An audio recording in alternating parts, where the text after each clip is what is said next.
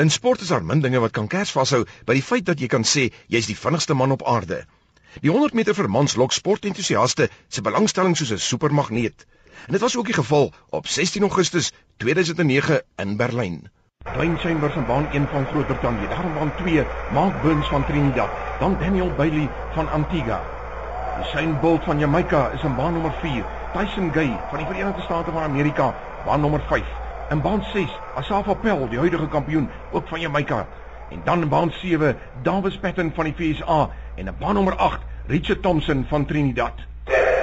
Gereed Dis die skoot wat van Sasawa vel word onmiddellik die van die bokke is. Hy word gevolg deur Tyson Gay, dan Usain Bolt. Hier kom Usain Bolt. Hy's besig om wegkaart op hierdie man en Usain Bolt. Hy gaan eers eindig in hierdie wedstryd. Tyson Gay gaan tweede wees en in die derde plek as Sasawa vel 'n splinter nuwe wêreldrekord. Dit is Usain Bolt wat die wêreldrekord so Peter 9.58 sekondes. Usain Bolt van Jamaica.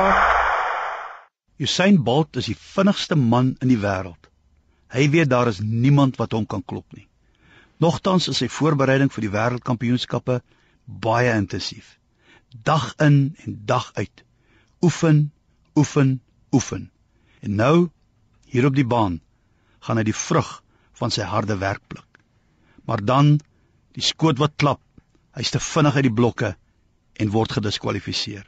In 1 sekonde is sy harde werk van maande en maande tot niet gemaak.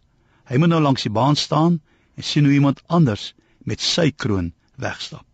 Hy's kwaad. Maar hy kan net vir homself kwaad wees, niemand anders nie. Maar Hussein kom terug, wen die 200 meter. Hy laat hom nie onderkry deur een diskwalifikasie nie. Hoe dikwels in die lewe maak ons die foute. Ons word dikwels moedeloos en langs die pad gaan sit. Ons wil nie meer ons God gegeewe drome en doelwitte najag nie. Ek wil hê dat jy vandag verstaan Net omdat jy een keer misluk het, kanselleer dit nie die Here se plan vir jou nie. Die Here sal jou nooit ooit diskwalifiseer nie. Hy sal nooit vir jou sê gesit op die kantlyn. Jy het nou eenmal te veel oortree, jy het net eenvoudig te veel swakhede, ek is klaar met jou. Nee. Die Here sal jou altyd nog 'n kans gee. So vandag wil ek vir jou sê, moenie dat jou foute, mislukkings, verkeerde besluite jou weghou van die Here se planne en drome en doelwitte vir jou lewe.